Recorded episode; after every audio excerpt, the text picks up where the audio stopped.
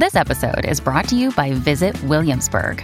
In Williamsburg, Virginia, there's never too much of a good thing. Whether you're a foodie, a golfer, a history buff, a shopaholic, an outdoor enthusiast, or a thrill seeker, you'll find what you came for here and more. So ask yourself, what is it you want? Discover Williamsburg and plan your trip at visitwilliamsburg.com.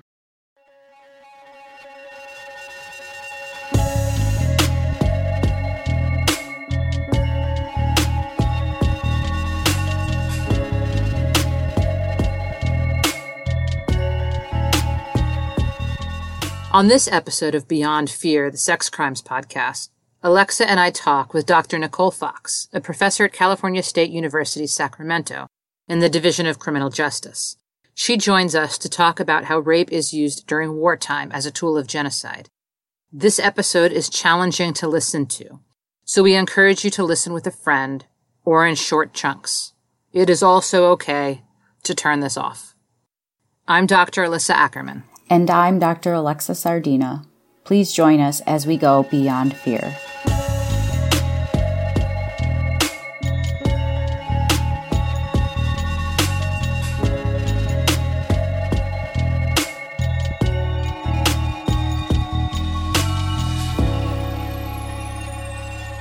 Dr. Nicole Fox is an assistant professor and colleague of mine in the Criminal Justice Division at California State University, Sacramento. Her research focuses on how racial, ethnic, and gendered violence impacts communities, including the ways remembrances of adversity shape the dynamics of social change. In her current work, Dr. Fox focuses on how post genocide communities remember violence through the creation of national collective memories embodied in memorials and monuments. So, welcome to Beyond Fear, Nikki. Thank you so much for having me. We are so lucky to have you as a guest today, and I'm really looking forward to our conversation. The first question we'd love to ask you is really how did you become interested in this topic or how did you start studying genocide specifically?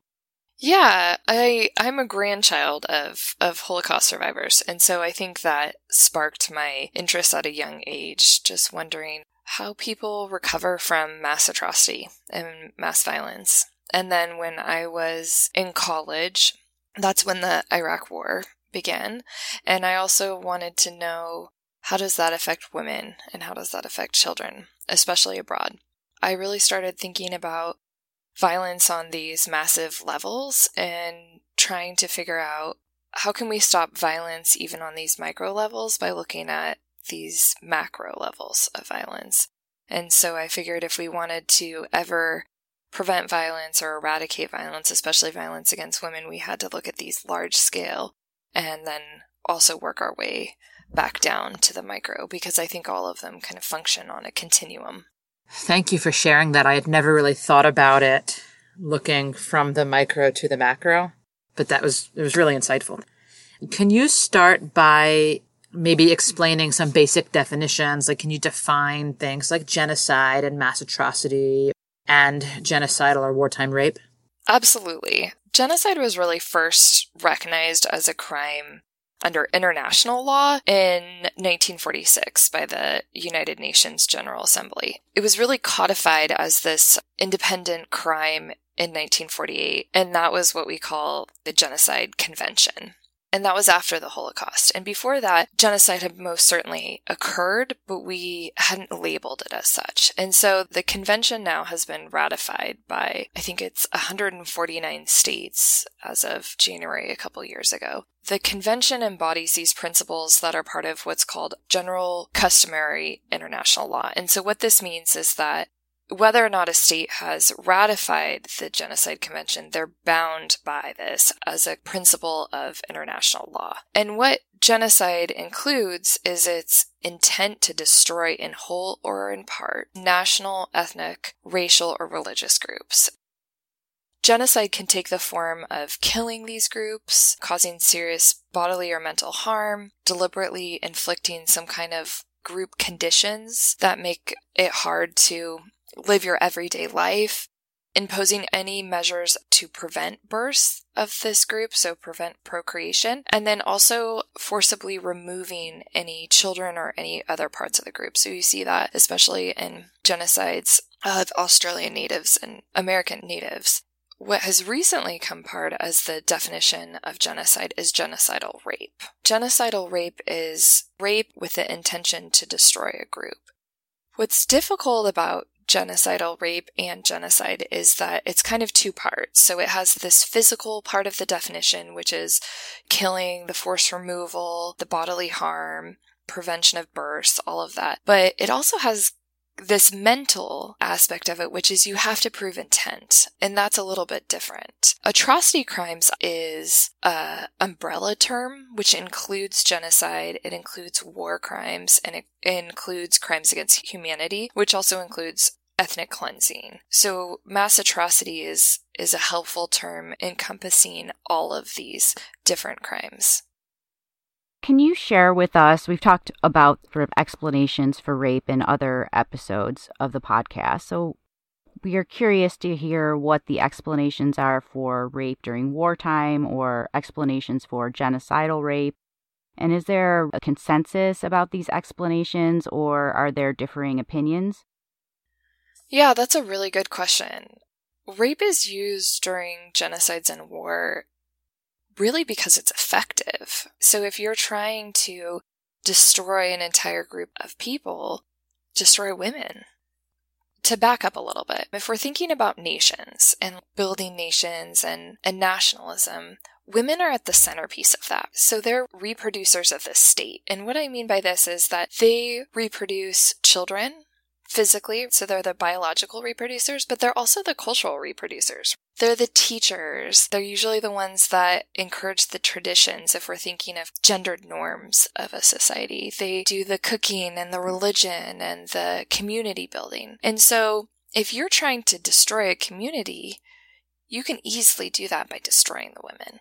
So it's a tactic to dismantling all of these other systems that make a society whole by attacking women.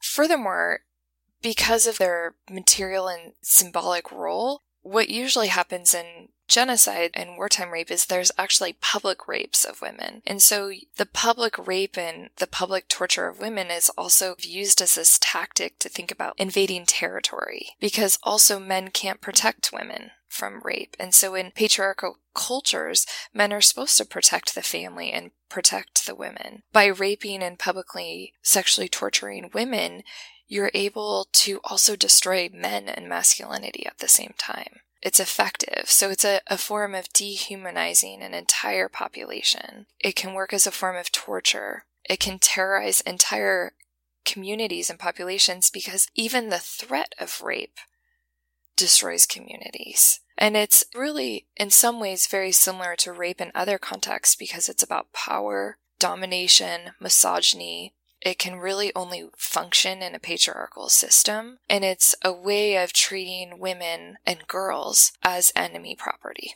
But I also want to just make a note that men are also raped and sexually tortured in times of war and genocide. We know a lot less about it because it's even another dimension of shame for men. And so men rarely come forward. So we just know less about it. And we suspect that it also happens at a slightly lower rate than at the rape of women and, and girls. That's really interesting about the rape of males during wartime because you know it, it is kind of aligns with what we know about the rape of males in society in general is like we know little because few men come forward so, would you say that the explanations then for the rape of males during wartime is consistent with the explanation that we have for the rape of females? Yeah, I think it's a way of dehumanizing the communities. I think it's also a way to disrupt masculinity and to dismantle any of men's power in communities that are homophobic. It's also another level of shame what also happens sometimes in genocides, which happened in, in Rwanda and Bosnia, is that militia also force men to rape other women. And so that's another level as well of genocidal rape is forcing others to rape in front of others. And so that's also a way of humiliating and shaming and dominating the communities. And what's also important is the intent to destroy is to wipe out a community, right? You want them to never exist on the planet again. And when someone is publicly raped in a space, they often don't want to live in that space anymore. It functions as a way to have the community run in all different directions to try to escape the site of violence. And that creates a diaspora, but sometimes it, it doesn't create a very unified diaspora if people are all running from one another. So I have an, an example from my own research is that I interviewed the siblings and the cousins of genocidal rape survivors. And what I actually found was that the siblings and the cousins we're on a healing path that the survivors of rape and sexual torture didn't get to be on because of the public shame. And so it took them so long before they wanted to see their families again because some of these siblings actually found their sisters naked after the rape. And so what that did is that broke up an already fragile relationship after genocide after a genocide, an entire generation is usually wiped out, you know, a significant portion of the population. And so, whatever lasting kinship relations are left are are incredibly important and also really delicate because matriarchs have been killed, patriarchs have been killed, siblings, the people you grew up with, they're murdered. So whoever you have left is very delicate. So these exchanges of care have been disrupted at a time when you need them most. And rape further disrupts these already delicate relationships in the aftermath of genocide. And I think that's a really important dynamic to think about that isn't always in the literature. So that leads me to a question regarding the lack of scholarly attention to mass rape during wartime. Why do you think that's the case? And maybe if you can touch on how that relates to maybe a lack of reporting. Like, how do we even come to understand how often wartime rape occurs? Yeah. I think that there's a lack of, in general, there is a lack of gender analysis in war in mainstream media and mainstream scholarship, which reflects the telling of history through the eyes of the victor. And I think that that's the case of a lot of things. But I think that the lack of discussion until pretty recently about wartime rape and genocidal rape also just reflects a larger kind of misogyny and disregard for women's experience in war and genocide that we actually find everywhere in all subjects and all disciplines, and that there's kind of a limited role that we allow for women in these stories of war. You know, they're often the victim, the crying mother, the nurse. And because also there's so much shame around rape, there's also a lack of public narratives to draw on, which I found in Rwanda. It wasn't until really the 1990s that we even started thinking about genocidal rape and rape in wartime seriously. And so there's this great article by Andrea Dworkin, and it, it's, I forgot the title, but it's something like she's searching for the missing. And so it talks about how she's going to these Holocaust memorials and she's trying to do research on women, and there's just no women there. And certainly rape happened. And so it really wasn't until the international tribunals for Rwanda and Yugoslavia, there was such an overwhelming preponderance of evidence of genocidal rape that it started integrating into our legal framework. And I think that's when we started to understand better the use of rape as a weapon of war and a weapon of genocide. So you mentioned the work that you do on wartime rape in Rwanda. So can you maybe talk a little bit about some of the consequences for the victims of rape during the genocide in Rwanda? And you had also mentioned the Holocaust. So maybe you could touch on that a little bit as well. And so what, if any, of these consequences differ from those uh, victims of other types of sexual violence as well? Yeah, I mean, there's consequences for survivors of genocidal rape. There's the physical consequences. So it's genocidal rape is usually known to be sadistic, and often women experience these long lasting physical consequences. Sometimes they're not able to get pregnant afterwards, have all sorts of physical ramifications. They also, there's high rates of AIDS and genital mutilation as well. And a, another physical consequences is that children are born out of rape. And that adds a, another level in that women I interviewed, some of them had children, and everybody around them kind of knew these were children born out of rape. And and some found communities that were accepting, and some women also accepted their children, and some women had a really hard time because every time they saw their children, they were reminded of the rape. Furthermore, some of their community members didn't really understand the context of genocidal rape, and so other fellow community members said that they had collaborated with the enemy. And some women were taken as sex slaves and as wives. And again, this wasn't always seen as non consensual by community members. But there's also, you know, social consequences that I would imagine we see across the board of rape survivors. So isolation, shame, the breakdown of relationships, of trust, different trauma responses. And then as I mentioned earlier, kind of the breakdown of different kinship relationships as well, especially if that rape is is known to others, if it was a public rape or it was disclosed. Some women that I interviewed never told anybody about the rape, even when they had remarried.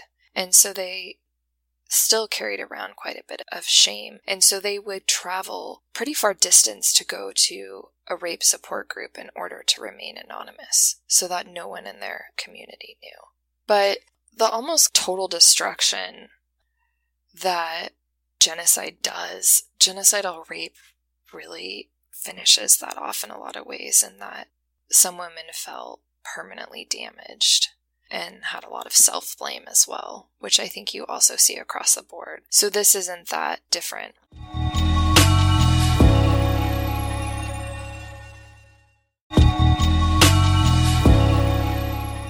What we're starting to see across genocides is a couple of things. One is that sometimes women chose to be raped instead of being killed. And so that's still rape, but sometimes community members don't see it that way. They see it as collaboration again with the enemy. Some women actually begged to be killed instead of raped, and so they were not allotted that. And finally, we see that rape is really used as a tactic. In Rwanda, it's said to have been the rule rather than the exception of women, but we really see that as a weapon that's used across multiple genocides, across continents, that is really consistent as a way to dismantle and harm and destroy an entire community. So that's really interesting, Nikki, and it really brings up two questions for me. And one is in order to give our listeners and give us an idea of the magnitude of this issue, how many survivors are we talking about during times of genocide? And you can talk about that during Rwanda specifically compared to other genocides.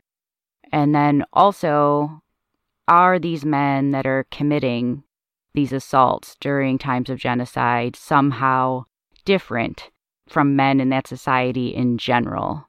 Is there some sort of explanation on an individual level that differentiates them from others?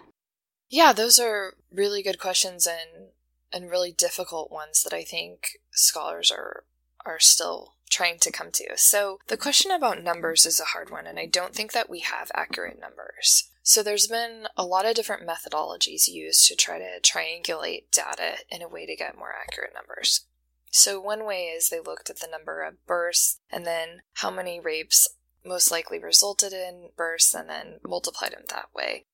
They also looked at qualitative data and then also tried to look at how many rapes also resulted in death. And this has been a big debate because in the beginning they said there was between 250,000 rapes and 500,000 rapes. And that's a pretty huge difference.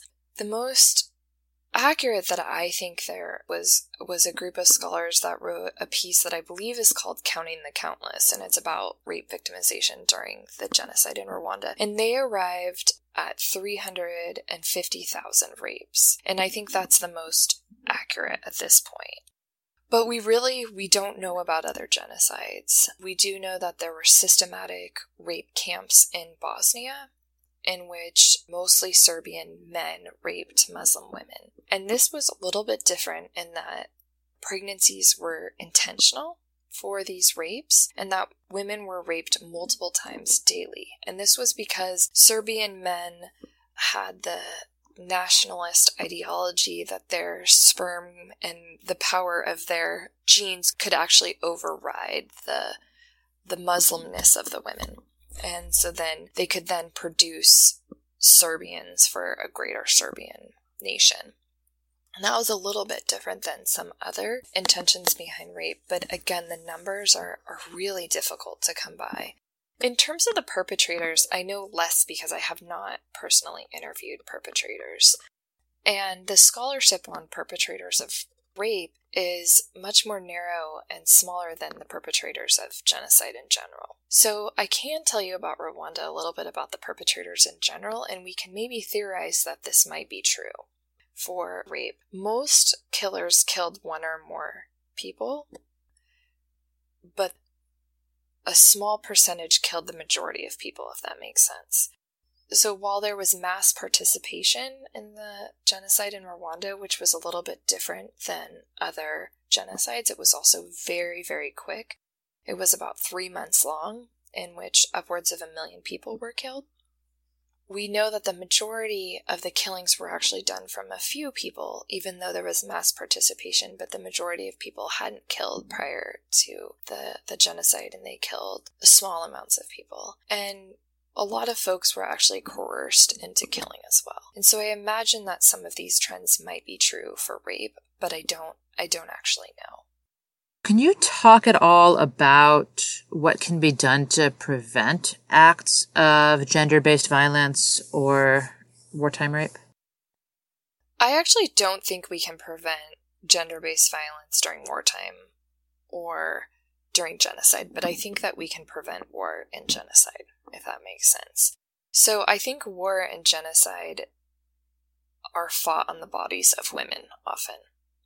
And we also know that after wars are particular um, points in time in which domestic violence spike when the soldiers come home when there's a ceasefire that's actually one of the most dangerous times for women and so i think instead of thinking about preventing wartime rape or genocidal rape, we have to think about preventing war and genocide.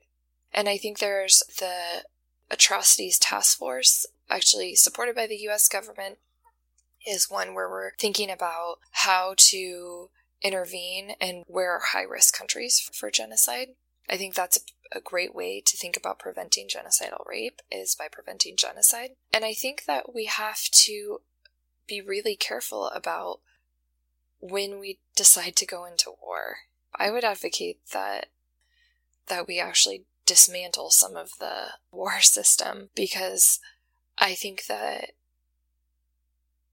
with war comes toxic masculinity and violence that often hurts the most vulnerable populations of that society.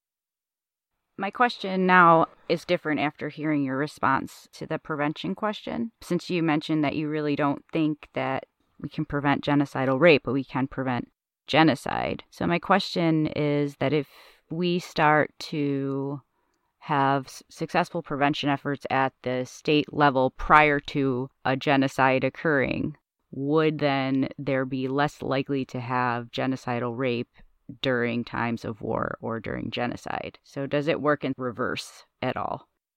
So, if you're dismantling patriarchy, what goes hand in hand with that would be also eradicating the disparity that you have the economic disparity, the political disparity. I would imagine that all other forms of justice would come with that. If all of those other things are coming hand in hand with the dismantling of patriarchy, this will not be a high risk country for genocide or war. Because what we know is there's usually economic turmoil, there's a regime change, there's really strong nationalist ideology. What comes with nationalist ideology is almost always patriarchal ideology as well. And so it seems like if you have those prevention efforts, I would imagine you wouldn't have these precursors that are necessary for a genocide to unravel. In my you know, very limited experience when I'm looking at Rwanda, Cambodia, Bosnia, Armenia, and the Holocaust, all of those had very strong patriarchy, very strong nationalism, either economic turmoil or political turmoil, set up years before the genocide. And so I think that doing all of these other forms of social justice also and dismantling patriarchy and, and misogyny also is a form of genocide prevention and also genocidal rape prevention. I sit with perpetrators all the time. I sit with survivors all the time. I have a pretty thick skin and a lot of I'm going to start crying. Okay. um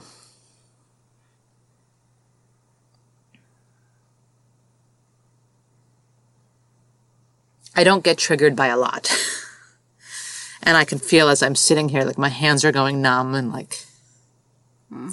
super emotional. This never happens in my work. I know, I've never seen this happen to you. so I want to ask a question around like how you do this. Like I have heard, I've sat with thousands at this point probably a thousand survivors and over 500 perpetrators. And I have never, this has never happened. Um, what has uh, come up for me is that, you know, I, I do this work with, you know, men and women who have perpetrated sexual violence and I have sat with the stories of probably around a thousand survivors at this point. And there's not many things that um, trigger me. Um, I've always felt like I had a pretty thick skin, even though I have a lot of empathy both for people who've experienced sexual harm um, and those who have perpetrated it. And I found myself listening to uh, the responses that you gave to the questions that we had, and I found myself physically triggered. Um, and that doesn't happen very often in this work. And so I'm wondering if you can talk a little bit about how you are able to navigate this work um, without it affecting your physical and mental well-being. Um, because this is really, really difficult to hear, even as a sex crimes researcher. That is such an important question. So thank you so much for for asking that. It's really difficult. So I remember actually just last year I realized that probably a day does not go by where I don't think about rape or talk about rape every single day of my life mm-hmm. since I've started this work. So that's a just a different reality than than other folks. And mm-hmm. um, it is it is really hard, and some days are harder than others. I'm currently finishing up a book, and I just know that the chapter on genocidal rape is the one that sometimes I, I feel like I'm dragging my my feet to revise, and sometimes I I kick myself for that, and then I realize, oh well, of course, that's that's why I don't want to come back to chapter 5 mm-hmm. But also conducting the research can be really hard, and I'm glad that you asked this question because I think talking about secondary trauma is really important. And there's intergenerational trauma, so the generations that come after a genocide, even when they weren't alive for the genocide, experience pretty significant trauma responses. And I see that in the children of my participants. But also there's secondary trauma. When I was doing research in Rwanda, I was there for this commemoration period, and people were having flashbacks during these commemorations in museums and they'd be screaming and yelling and Kinyarwanda you know he's raping me he's raping me and and this type of trauma is is very very contagious so it would just it, it would spread like wildfire in mm. in these stadiums of thousands of people it, it was actually pretty scary at one point because these ambulances got so full people were needing medical attention and that happened. And this this was 10 years ago so they have it much more under control. Wow. Anyways I, I took some children that i was living with to a pool. They were the only rwandans at the pool. This was a, a hotel for white folks pretty much. And we were swimming and i kept hearing people have this trauma response. And i'd look around thinking there was a survivor nearby and it was just the kids playing. I couldn't figure out what was going on. I kept hearing it. Is someone experiencing this somewhere nearby? Is my hearing really good? What's going on? And I told one of my friends who was a priest, and he's like, You're experiencing secondary trauma. You need to take a break. Wow. I did. I took a couple days off. And so what I've learned is you you have to do whatever you can to take care of yourself and you have to prioritize that. When I do my field work, I always pay, which is kind of an, a ridiculous price, to use a hotel gym. Mm-hmm. And sometimes I run on the treadmill or the bike until I can't think anymore because the thoughts are just so hard.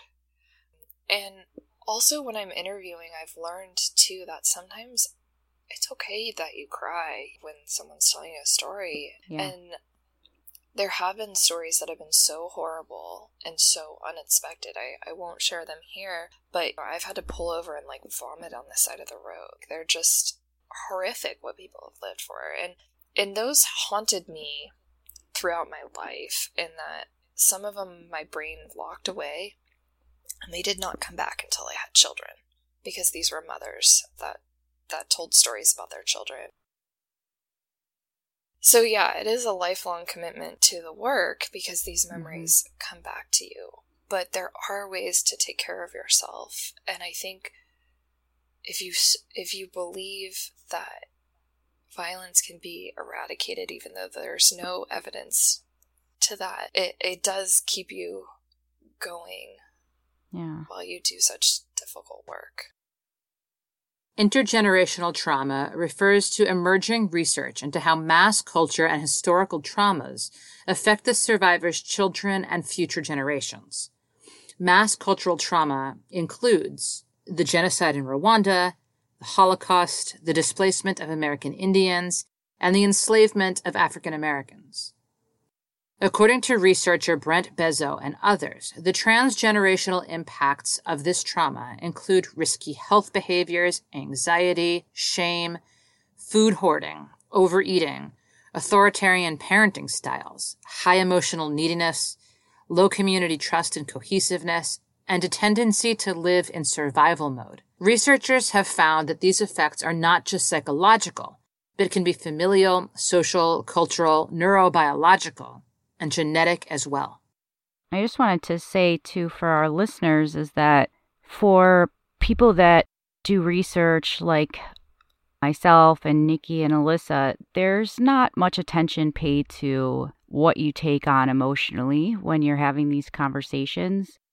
There's not really much discussion of it either. I mean, I don't know how many conferences I've been to and how many panels I've sat on, but I've never really heard, except for maybe twice, people talk about self care, researchers talk about self care in terms of when they've spoken to survivors or they've spoken to perpetrators of any types of violence, it inevitably, if you're human, takes a toll on you. And we just don't talk about it that much.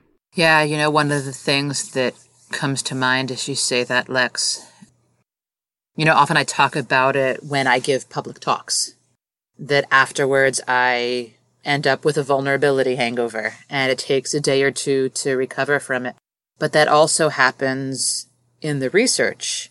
And I would even guess that, you know, after recording this podcast today, there will be a vulnerability hangover for me because, as I said, this was very, very difficult to hear. And I could feel the physical body trauma response as a survivor of sexual violence hearing some of this. And I don't think we pay enough attention to the toll that it takes on us as those working in the field. And that is not to take away from any of the suffering of the people that we work with, but also this work can be traumatic for us too. And so, Nikki, thank you so much for sharing such a authentic and vulnerable answer to that question. So, Nikki, thank you so much for joining us today and talking about such a difficult topic that really doesn't get too much attention in US conversations about rape and sexual violence. We really don't look at the global perspective. So we really appreciate your research and your willingness to join us today.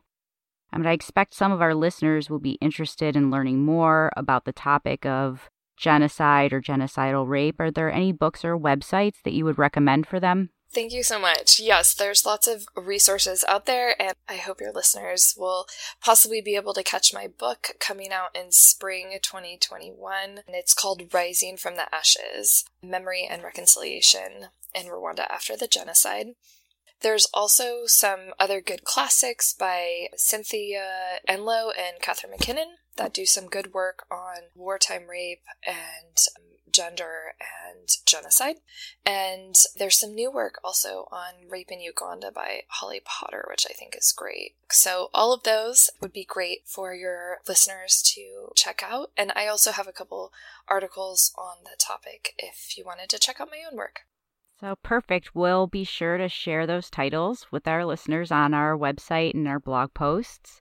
And we just want to say thank you again, Nikki, for joining us today. We very much appreciate it. And thank you for all the hard work that you do. Yeah, thank you so much, Nikki. Thank you so much for having me. It's a pleasure to be here. Thank you for listening to this episode of Beyond Fear. The resources and readings referenced during this episode are available on our website.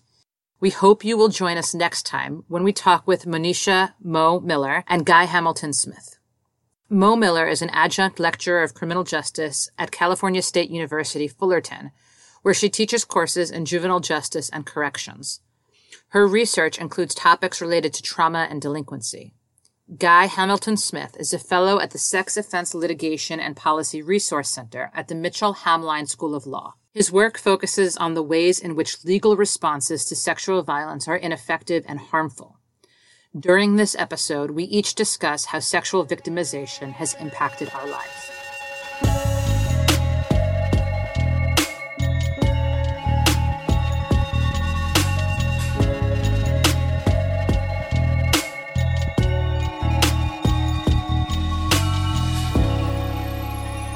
Remember, you can find our episodes on Spotify, Apple Podcasts, Google Podcasts, and other podcasting platforms. Head to our website at www.beyondfearpodcast.com for blog posts, resources, and readings, and episode transcripts. Follow us on Twitter at Fear Crimes, Instagram at Beyond Fear Podcast, and like and follow our Facebook page called Beyond Fear, the Sex Crimes Podcast. Thank you, as always, for listening.